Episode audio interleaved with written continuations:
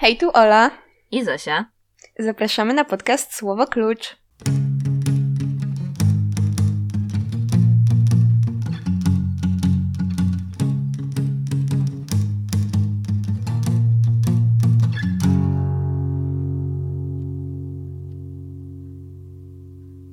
W dzisiejszym odcinku opowiemy Wam o Stefanie, albo Stefanie dla niewtajemniczonych, e, Cwajgu i jego bardzo ciekawych opowiadaniach, na podstawie których powstał film The Grand Budapest Hotel. Także będzie ciekawie i oddaję głos Oli, która opowie nam o Stefanie. Tak, dowiedziałam się właśnie od swojego z Grand Budapest Hotel i yy, bardzo chciałam przeczytać cokolwiek jego i od paru miesięcy się z tym zbierałam. No i teraz przeczytałam te opowiadania dla podcastu. Są tak dobre, że od razu sobie wyszukałam w bibliotekach inne jego książki. E, w każdym razie, no film jest inspirowany klimatem jego twórczości, więc może zacznę od rzucania jakichś takich haseł, które by brzmiały jak ten jego film. Na pewno byłoby mi łatwiej coś takiego wymyślić, gdybym robiła streszczenie opowiadań, ale dobra, może coś wymyślę. Eee, dobra, Wiedeń, powieść francuska, Freud, luneta, pociąg, hrabina. To było świetne, musimy tak robić w każdym odcinku. Dobra, no to Wiedeń. Um, Cwajko urodził się w 1881 roku w Wiedniu. W żydowskiej rodzinie, żydowskiej tylko z pochodzenia, ponieważ nie byli wierzący.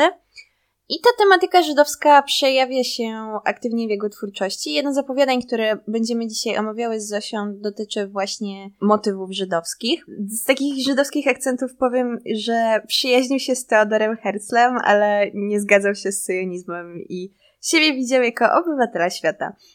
Zweig studiował w Wiedniu, studiował filozofię i obronił doktorat. W 1934 roku niestety czuł się zmuszony do opuszczenia Austrii, ponieważ bał się prześladowań, więc wyjechał do Londynu i mieszkał tam przez 5 lat. Później przeprowadził się do Bath, ale okazało się, że nawet w Anglii nie jest bezpieczny, ponieważ znajdował się na jakiejś ścisłej liście osób, które mają zostać natychmiastowo zatrzymane w przypadku zajęcia Wysp Brytyjskich przez hitlerowców. Dlatego przepłynął ocean i zatrzymał się w Nowym Jorku. No i przez parę miesięcy 1940 roku mieszkał w samym mieście Nowy Jork, mieszkał w innym miasteczku w stanie. Mieszkał też przez trochę e, na kampusie Yale. No a w 1940 roku wyjechał jeszcze dalej, pojechał do Brazylii i zamieszkał w Petropolis, czyli górskiej mm, wiosce, mieścińce zamieszkanej przez Niemców, którzy tak jak on uciekli z Rzeszy. No, ale niestety i tam nie pobył zbyt długo, ponieważ 23 lutego 1942 wraz z żoną popełnił samobójstwo. Um, już od dawna był bardzo, był bardzo nieszczęśliwy i przybity sytuacją w Europie. No i w końcu no, uznał, że go to przerasta i zażył silne środki antydepresyjne i znaleziono go razem z żoną, trzymających się za rękę już martwych. No, był bardzo załamany sytuacją w Europie, sytuacją Żydów, sytuacją kultury. Uważał, że ludzkość nie idzie w dobrym kierunku i nie chciał dożyć jej upadku. On był po podobno bardzo popularnym pisarzem w czasie, kiedy tworzył, w latach 20. i 30. Podobno bardzo ludzie go cenili i jego książki były bardzo lubiane. No niestety naziści je palili. Bardzo był też jakby przez nich bojkotowany, kiedy jeszcze był w Austrii.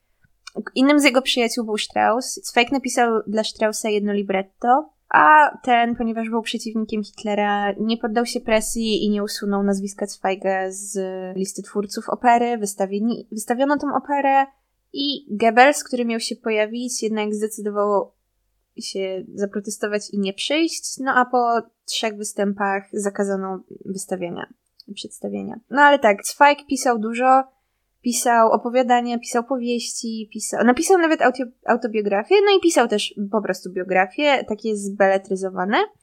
Pisał biografię Marii Antoniny, Marii Stewart, Magellana, Freuda, który był jeszcze innym jego przyjacielem i wielu innych postaci. Także jak widzicie, to jest naprawdę tragiczna postać i nie znalazłam zbyt wiele informacji na temat jego życia, ale to, co znalazłam, było po prostu takie dogłębnie przejmujące i znalazłam też zdjęcie jednej z jego książek, które były spalone, ale udało się ją odratować z popiołów i podzielę się nią na naszym koncie na Twitterze. I teraz oddaję głos Zosi, która streści nam opowiadania, e, trzy z opowiadań e, Cwajga, o których dzisiaj sobie trochę pogadamy. W tym odcinku omówimy jego trzy opowiadania e, o tytułach. Tytuły, znaczy, okej, okay, tytuły trochę przetłumaczyłam sama, nie mogłam znaleźć polskiego tytułu jednego z opowiadań, ale w oryginale tytuł brzmiał The Star Over the Forest i ja przetłumaczyłam to na Gwiazdę ponad lasem, nie wiem. Drugie opowiadanie to Guwernantka, a trzecie to Mendel od książek. Natomiast on miał ich tak mega, mega dużo i łatwo je znaleźć. Są dostępne w języku angielskim. Nie trzeba nawet ściągać żadnych PDF-ów, po prostu można je sobie online przeczytać, także zachęcamy. Gwiazda ponad lasem opowiada historię biednego kelnera François, który pracuje w eleganckim hotelu. I pewnego dnia, kiedy usługuje gościom przy stole, niechcący przypadkiem spogląda w dekolt hrabinie Ostrowskiej. E, tutaj mamy polską reprezentację. I od tej pory jest w niej po prostu szaleńczo zakochany. Nawet nie jakoś tak.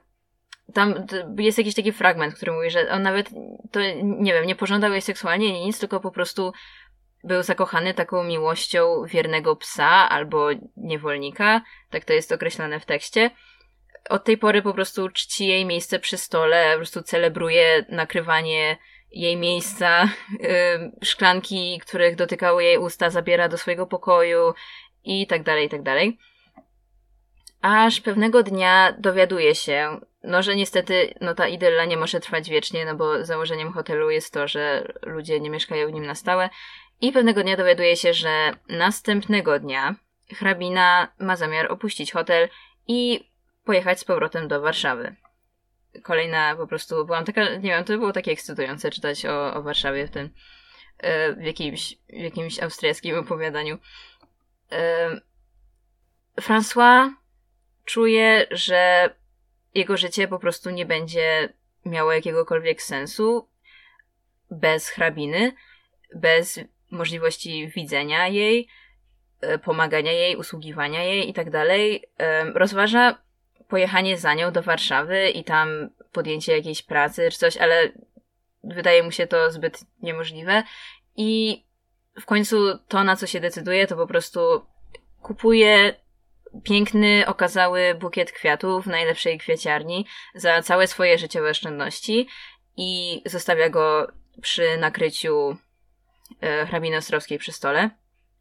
Po czym kładzie się na torach, to znaczy y, spaceruje po lesie i tak dalej i myśli, jakby tutaj popełnić samobójstwo i w końcu decyduje się na położenie się na torach, bo chce, żeby hrabina odegrała jakąś rolę w jego śmierci, a, wie, a jakby wie, którym pociągiem będzie jechała, więc po prostu idzie i kładzie się na torach i czeka na ten pociąg, w którym znajduje się hrabina. I leżąc tam i czekając, aż nadjedzie pociąg, widzi gwiazdę świecącą ponad lasem, pojedynczą, pojedynczą białą gwiazdę, która no, jest jedynym świadkiem jego poświęcenia i w ostatnich chwilach jego życia ogarnia go taka rozpacz, że hrabina nawet nie zda sobie sprawy, nie będzie miała żadnej świadomości, że on uczynił taki krok, że on w ogóle istnieje, że on był w niej tak szaleńczo zakochany i gotowy poświęcić dla niej wszystko. No po czym pociąg nadjeżdża i François ginie. Natomiast hrabina, jadąca w pociągu, czytająca powieść francuską, jak tu Ola wspomniała, hrabina nagle odczuwa taki gwałtowny i zupełnie niewyjaśniony, niejasny dla niej atak smutku i strachu. I no i po chwili słyszy, pociąg zatrzymuje się i hrabina słyszy od jakichś ludzi, że człowiek zginął pod kołami. I czuje się bardzo smutna. I to jest koniec opowiadania. Następne opowiadanie nosi tytuł Guwernantka. Jego głównymi bohaterkami jednak nie jest guwernantka, moim zdaniem, tylko dwie małe dziewczynki, siostry. Jedna ma 13 lat, a druga jest rok młodsza albo rok starsza. Pewnego dnia e, siostry rozmawiają nocą w swoim pokoju, kiedy tam mają spać. Rozmawiają o tym, że ostatnio ich guwernantka zmieniła się i już nie jest taka jak dawniej, bo cały czas jest smutna, często płacze i dziewczynki bardzo chcą dowiedzieć się, co jest przyczyną tej zmiany, więc zaczynają podsłuchiwać rozmowy dorosłych i węszyć za sekretami. I domyślają się, że Otto, ich kuzyn, ma coś wspólnego ze smutkiem guwernantki. E, słyszą rozmowę jej, znaczy podsłuchują po prostu jej rozmowę, e, w której guwernantka mówi Otto. Boże, jak, jak to się odmienia to imię? Ottonowi. Ottonowi, o Jezu, jak brzydko. No nie. tak samo jeszcze nie lubię Hugonowi. Mhm. Też nie lubię, dobra. E, słyszą, posłuchują, posłuchują rozmowę guwernantki z Ottonem, w którym mówi mu, że ma jego dziecko. No i niedługo potem, y, surprise, Otto wynosi się z domu, żeby kontynuować swoje studia z jakiegoś hotelu czy coś. I dziewczynki zaczynają, jakby cały czas po prostu obsesyjnie podsłuchują dorosłych, E, czują, że dorośli wszystko przed nimi chowają, że nie ufają im, że nikt nie traktuje ich poważnie i zaczynają się stawać coraz bardziej takie, no jakby nieufne i jakby tracą swoją niewinność, mimo że wciąż są, no one są dziećmi. To jest bardzo wyraźne w tekście, bo kiedy słyszą, że guwernantka mówi, że, że ma dziecko z Ottonem, są bardzo zdezorientowane, no bo jak to możliwe, że niezamężna kobieta może mieć dziecko i tak dalej, przecież to w ogóle jak to działa.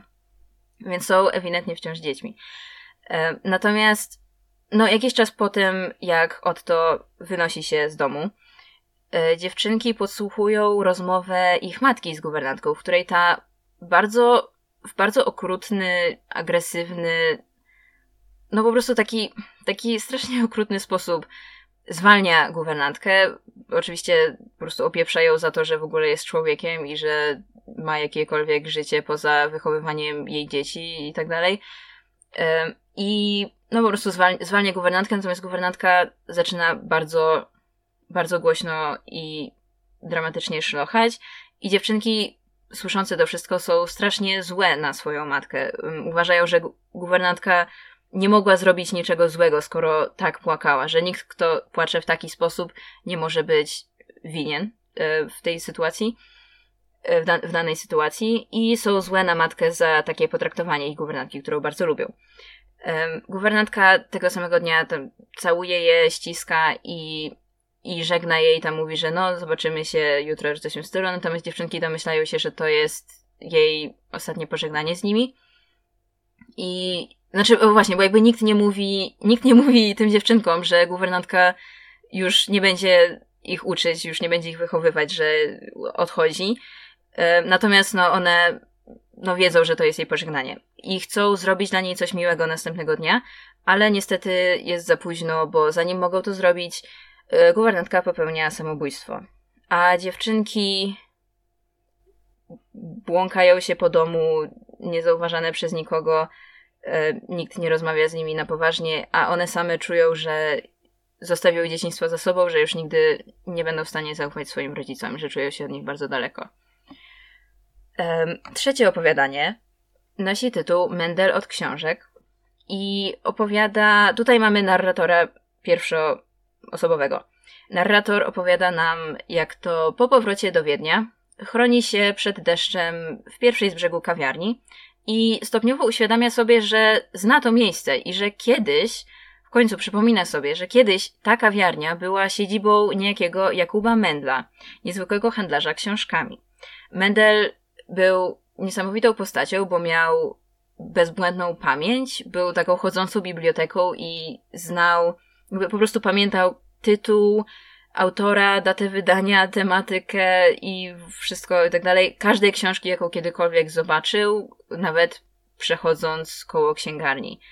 I bardzo dużo osób, między innymi narrator, który e, wtedy, kiedy działo się to, wtedy, kiedy e, działo się to wszystko, gdzieś 20 lat e, przedtem, był studentem, chodzili do Mendla, który każdego dnia cały dzień przesiadywał w tej, w tej kawiarni, Café Glück. chodzili do niego i prosili o pomoc. Yy, na przykład chodzili do niego, mówili, o, potrzebuję książek na temat magnetyzmu. I on po prostu skupiał się na kilka sekund, po czym wymieniał im jakieś kilkanaście książek na ten temat, razem z, datą wydania, ceną i itp. itd. E, narrator przypomina sobie to wszystko, przypomina sobie, jak bardzo niezwykłe, niezwykle ogromne wrażenie zrobił na nim Mendel te 20 lat temu, jak był jego pierwszym takim zetknięcie, zetknięciem się ze światem czysto intelektualnym. Mendel brał tak śmiesznie mało pieniędzy za swoje usługi i zawsze chodził w tym samym palcie, pił jakieś tam kilka filiżanek kawy dziennie i tak dalej i po prostu jedyne co robił, jedyne co go obchodziło to czytanie. On, to jest w ogóle ten, boże, ten opis był taki piękny, jak on opisywał to, jak Mendel czytał, że on po prostu wpadał w taki, w taki, no w taki trans powiedzmy, kiwał się w przód i w tył i śpiewał do siebie treść książek, tak jak uczyli, tak jak nauczyli go yy, w szkole talmud, talmudycznej, tak, znaczy po angielsku tak. to jest tal, Talmudic School, nie wiem jak to po prostu Tak, talmudycznej. Talmudycznej, no, no to super.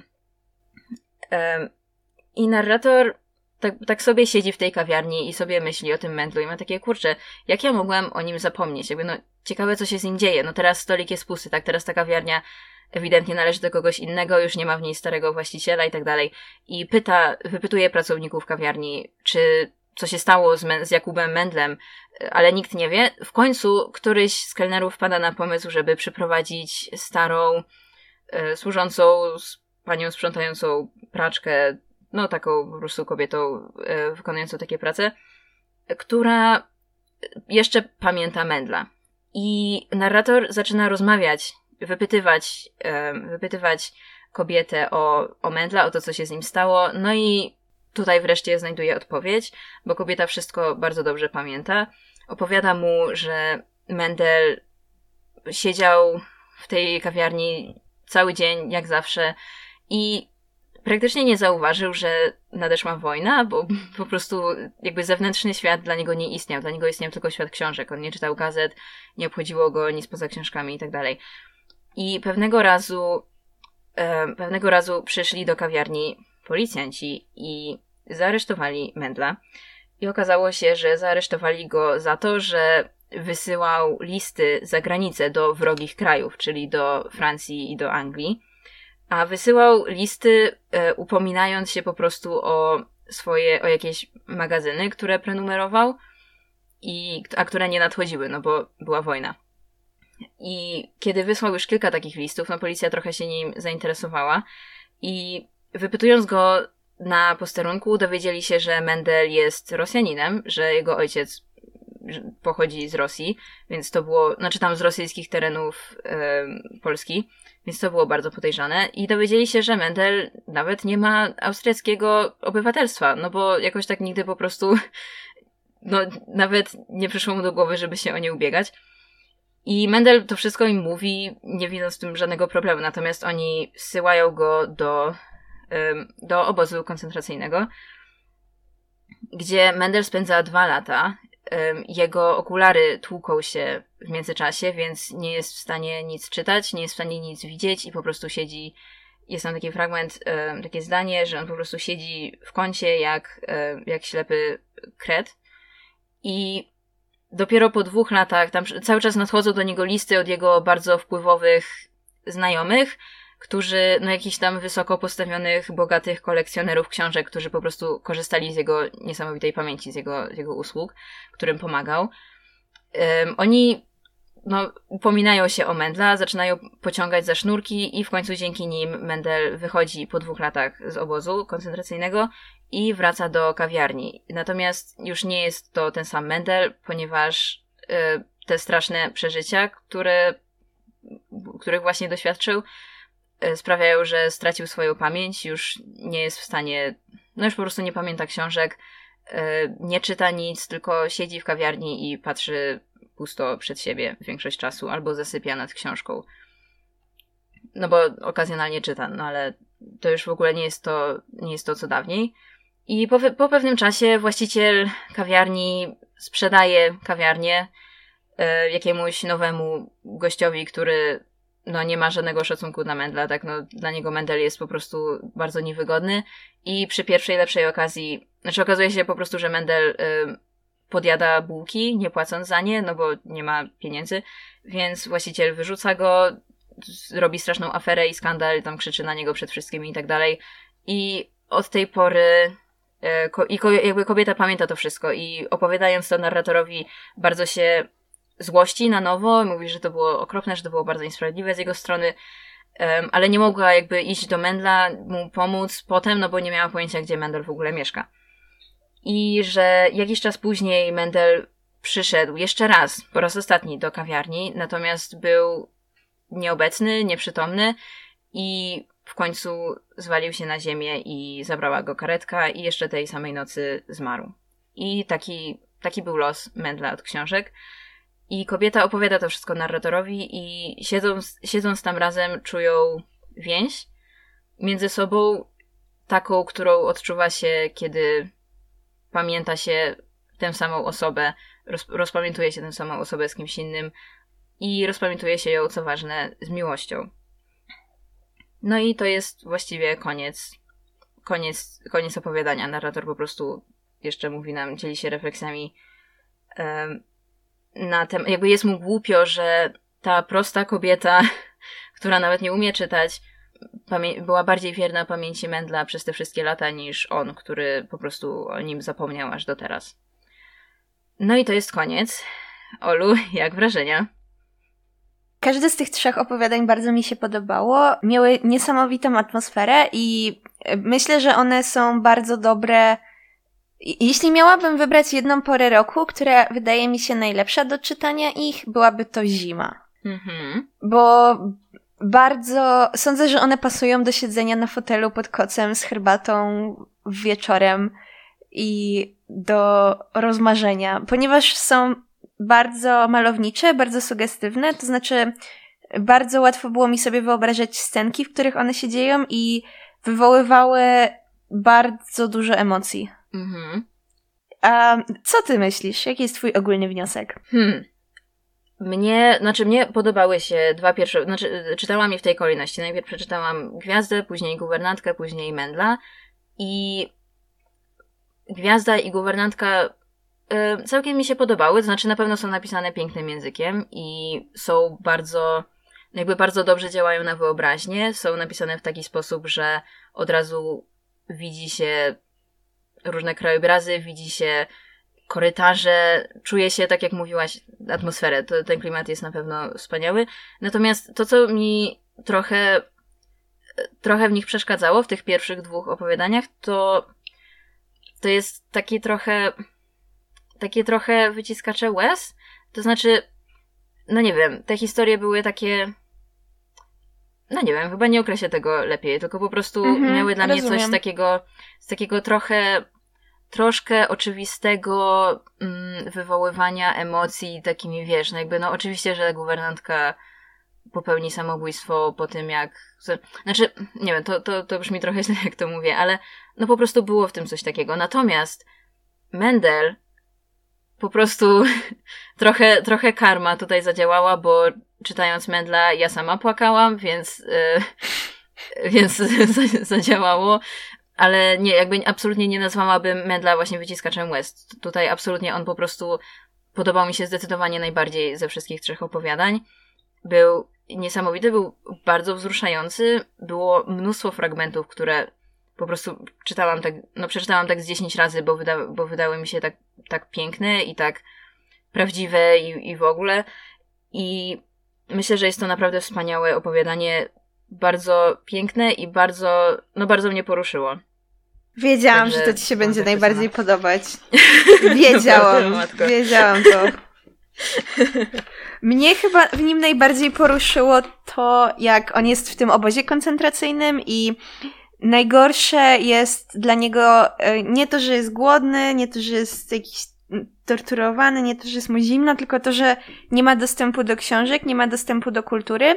I dlatego to mi się wydało takie straszne, ponieważ to opowiadanie jest z 1929 roku, a co, 13 lat później autor popełnia samobójstwo, ponieważ nie podobało mu się to, że świat zmierza w kierunku pozbycia nas kultury i takiego człowieczeństwa i piękna. Natomiast dla mnie najfajniejszym opowiadaniem była guwernantka, bo rozumiem o co ci chodzi z tym, że no ona, bo ona jest takie sentymentalne, jakby no nie będę tutaj dyskutować, ale, ale to mi w ogóle nie przeszkadzało. Myślę, że to było dla mnie to, tak, to, to czego akurat tak teraz potrzebuję, bo bardzo była te, te dziewczynki to jak one, znaczy, zwłaszcza był taki jeden moment, kiedy jest powiedziane, że one nie rozpaczają tylko dlatego, czekaj, przeczytam to może dokładnie, żeby nie okłamać widowni. Na samym końcu jest powiedziane, że one już nie płaczą, nie rozpaczają nad tym, że straciły governantkę, że już e, nie mogą ufać swoim rodzicom, tylko że poznały świat taki jak on, taki jaki on jest, taki jaki jest okrutny i że pierwszy raz stoją w obliczu takiej smutnej rzeczywistości i takiego rozczarowania ludźmi i to było bardzo smutne dla mnie, naprawdę przejmujące.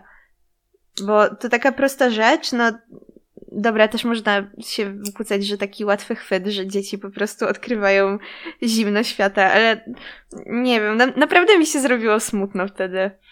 Nie, tutaj akurat y, nie, nie oskarżam go o, o łatwy chwyt, bo ten wiem, o który fragment ci chodzi i on był bardzo dobry moim zdaniem i w ogóle cały ten wątek z tymi dziewczynkami po raz pierwszy no, z tą taką zmianą, która w nich zaszła, e, to, to myślę, że to było bardzo takie, on uchwycił coś bardzo prawdziwego, mhm. że one po prostu nagle odkrywają, że ich rodzice wcale nie są um, jakimiś, wiesz, świetnymi ludźmi, że coś odkrywają e, wady w swoich rodzicach, odkrywają, zaczynają być nieufne, zaczynają czuć się osobno, jakby nabierają jakiejś takiej świadomości, że no, o, o, o, o, złu, nie, yy, nabierał świadomości o, o różnych złych rzeczach, ale też o tym, że nie mogą ufać, nie mogą polegać na osobom im najbliższym.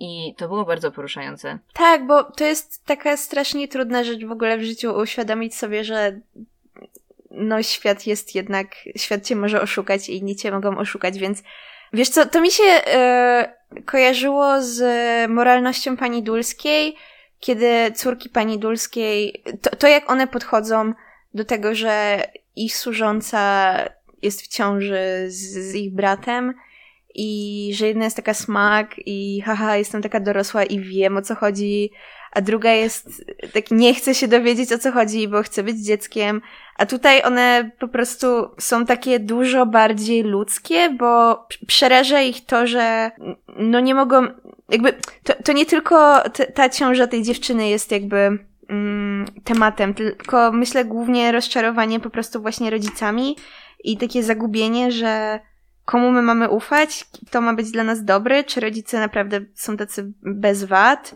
I nie wiem, i to jak one są po prostu takie bezsilne i takie zrozpaczone, tak samo jak ta, jak ta guwernantka jest bezsilna i zrozpaczona i zwłaszcza bardzo przejmujący był dla mnie moment, kiedy jest napisane, że tak jak ona płakała, to nie można by w ogóle w żaden sposób widzieć, nie, nie widzieć w niej ofiary. Mhm. Także bardzo mi się podobało to opowiadanie i też zaskoczyło mnie to, że mm, faktycznie ta matka była zła na tą dziewczynę, to znaczy pod tym względem, że z jakiegoś powodu wydawało mi się, że jeśli ona tak na spokojnie ją prosi na jakąś rozmowę, to to się potoczy bardziej niespodziewanie, to tak. znaczy, że będzie jej chciała pomóc, mhm. a, a zupełnie, tak zupełnie tak nie było. I to jest ciekawe, bo zaskoczyło mnie coś, co ogólnie jest bardziej e, chyba wykorzystywanym przez pisarzy rozwiązaniem. Nie, nie spodziewałam się spodziewanego.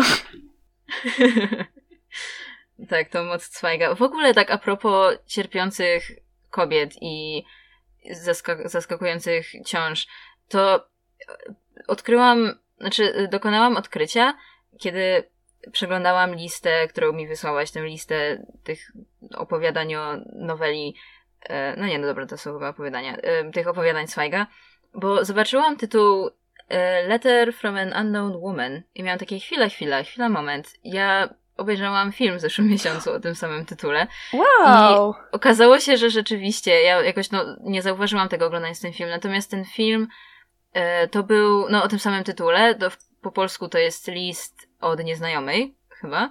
E, był, był zrobiony na podstawie tego opowiadania Zweiga. On jest z 1948 roku i obejrzałam go głównie dlatego, że gra w nim moja ukochana aktorka Joan Fontaine, chyba tak się czyta jej nazwisko, e, która grała tę główną postać, czyli nieznajomą kobietę. I właśnie ten film, to znaczy, ten film był spoko. Nie jest tak, że jakoś się nudziłam oglądając go, to na pewno nie.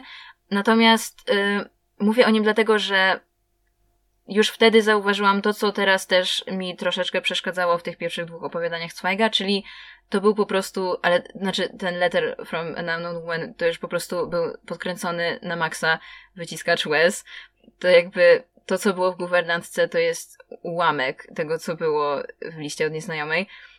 I byłam zaskoczona, czytając recenzję tego filmu, bo wszystkim on się strasznie podobał i wszyscy mieli takie, o mój Boże, co za emocjonalny film, o matko, to po prostu najlepszy, najlepszy film, ile ja emocji tutaj poczułam, a ja po prostu pod koniec już, no już jakby nie chcę zabrzmieć jakoś edgy czy coś, ale no naprawdę się trochę śmiałam, bo każdy nowy plot twist, każdy jakiś tragiczny zwrot akcji był po prostu tak tragiczny, w taki jakiś po prostu oczywisty sposób i taki trochę cheesy sposób, że no to już było takie, nie wiem, tak nie rozumiałam, jak ludzie mogą na aż tak poważnie, jakby aż tak poważnie brać, e, brać ten film.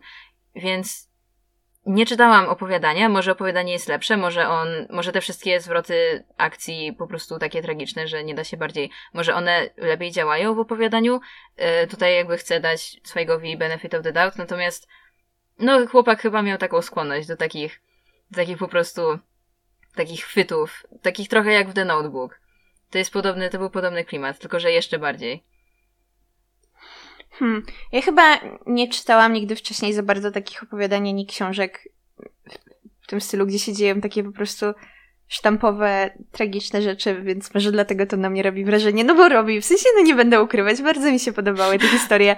I widzę w tym dużo paraleli do innych książek, które już omawiałyśmy. Jeszcze zostając przy guwernantce, kiedy informowała o tej ciąży tego Ottona i on się od niej odcinał, to myślałam o sezonowej miłości, gdzie Pożycki mhm. bagatelizował, ale na zasadzie, że to jest tylko flirt.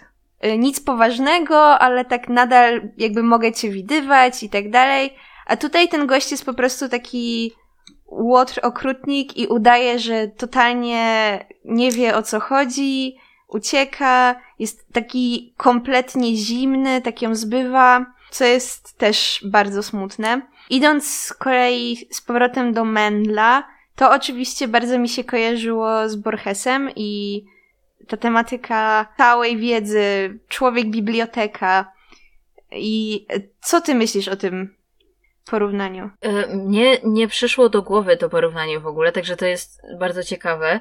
Mm, hmm. Szczerze mówiąc, nie, tak, tak nie, mogłabyś coś więcej powiedzieć, bo na razie tak, tak trochę nie, nie widzę analogii, jakby poza tym, znaczy tej paraleli, poza tym, że że zgromadzenie wiedzy. Bardzo bym się nie zdziwiła, gdybym przeczytała, że Borges interesował się twórczością Zweiga, co no jest możliwe, bo w sumie jakby jak był słynny też w Ameryce Południowej, to jest duża szansa, że Borges o nim słyszał. Natomiast po prostu jakaś taka postać, do której się przychodzi po książki, o których tylko on wie, które tylko on może znaleźć, kojarzyła mi się z tymi bibliotekarzami z biblioteki Babel.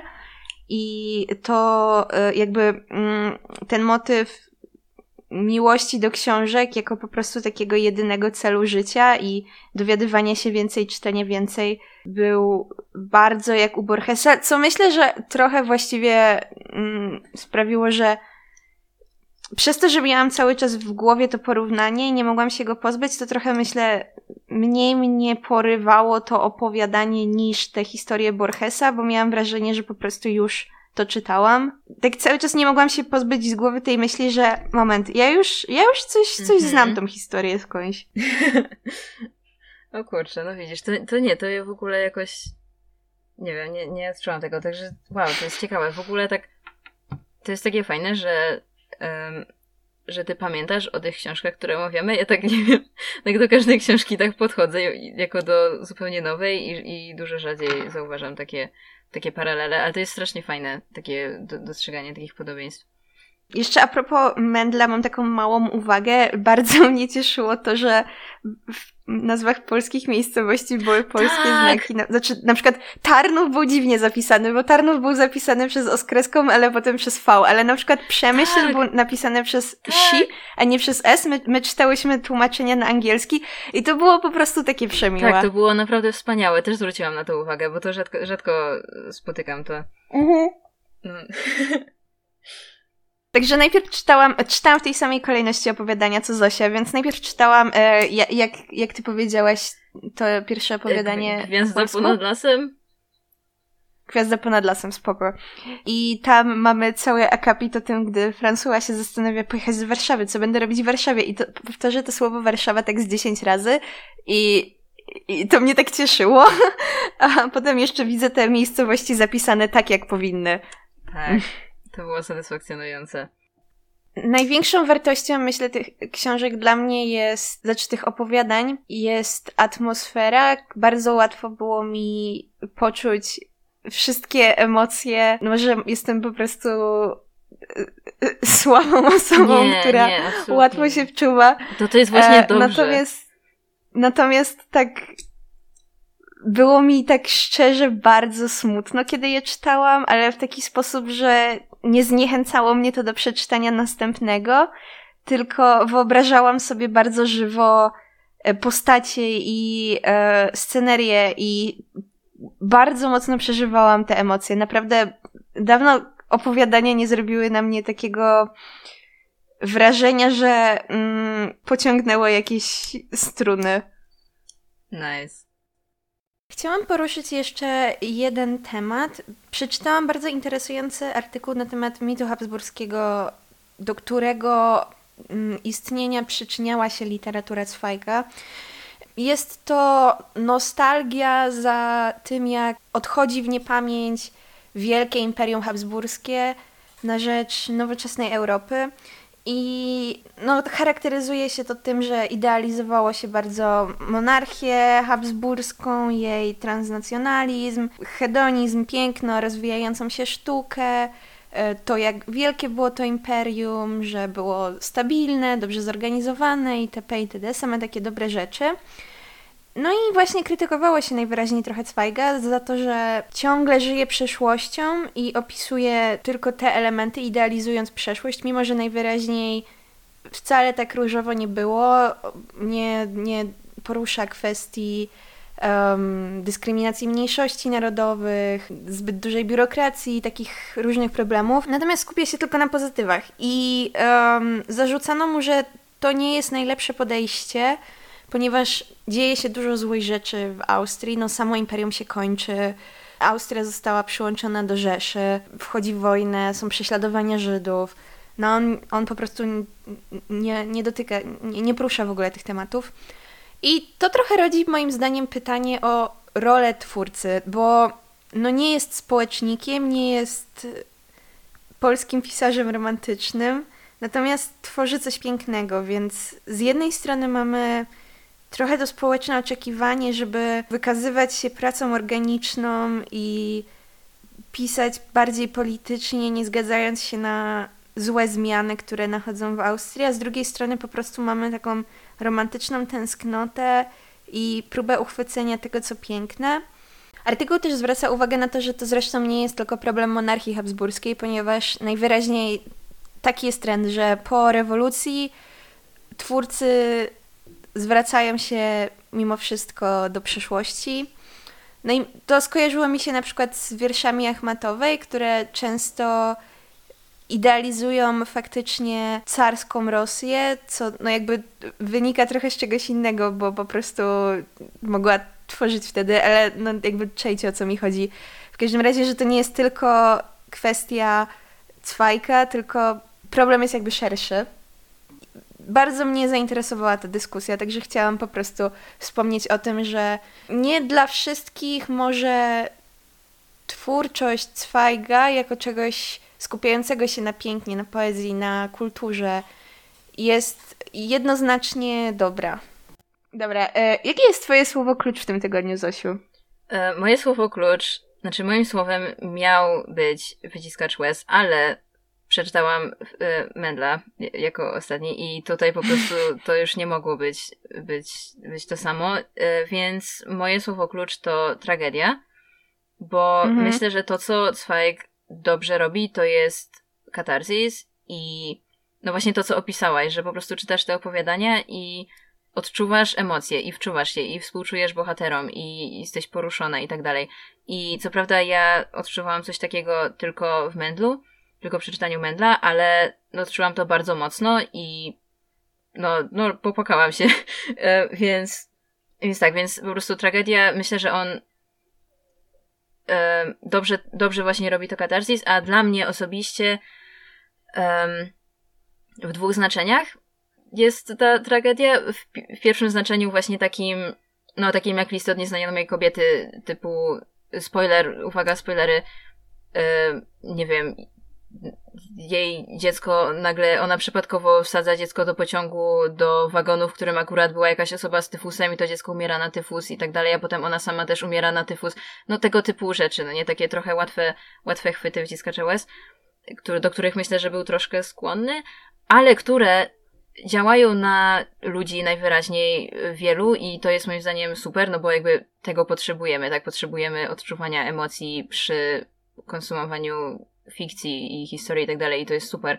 A z drugiej strony ta tragedia taka, taka bardziej cicha, bardziej mniej spektakularna, taka, którą właśnie dostrzegłam w Mędlu Gdańskim, e, Boże, w Mędlu Gdańskim. Shoutout dla Konopnickiej. E, taka, którą właśnie y, zobaczyłam w Mendlu od książek i bardzo, bardzo, bardzo polecam to opowiadanie. Także tak, jakie jest twoje słowo klucz? Moje słowo klucz to będzie koniec, koniec niewinności, koniec pasji, koniec epoki, koniec sensu. Wszystkie te opowiadania kończą się końcem i e, zawsze bohaterowie coś tracą i stoją w obliczu tej straty, także moje słowo to koniec. Boże, to jest takie mega dobre słowo klucz. Tak serio. Dobre słowo Super, klucz na no. za, zakończenie odcinka. na zakończenie odcinka, tak. Meta się zrobiła. Nie, ale serio. Super. Dobra, mam nadzieję, że odcinek się Wam podobał. Jeśli tak, polećcie na znajomym i do usłyszenia.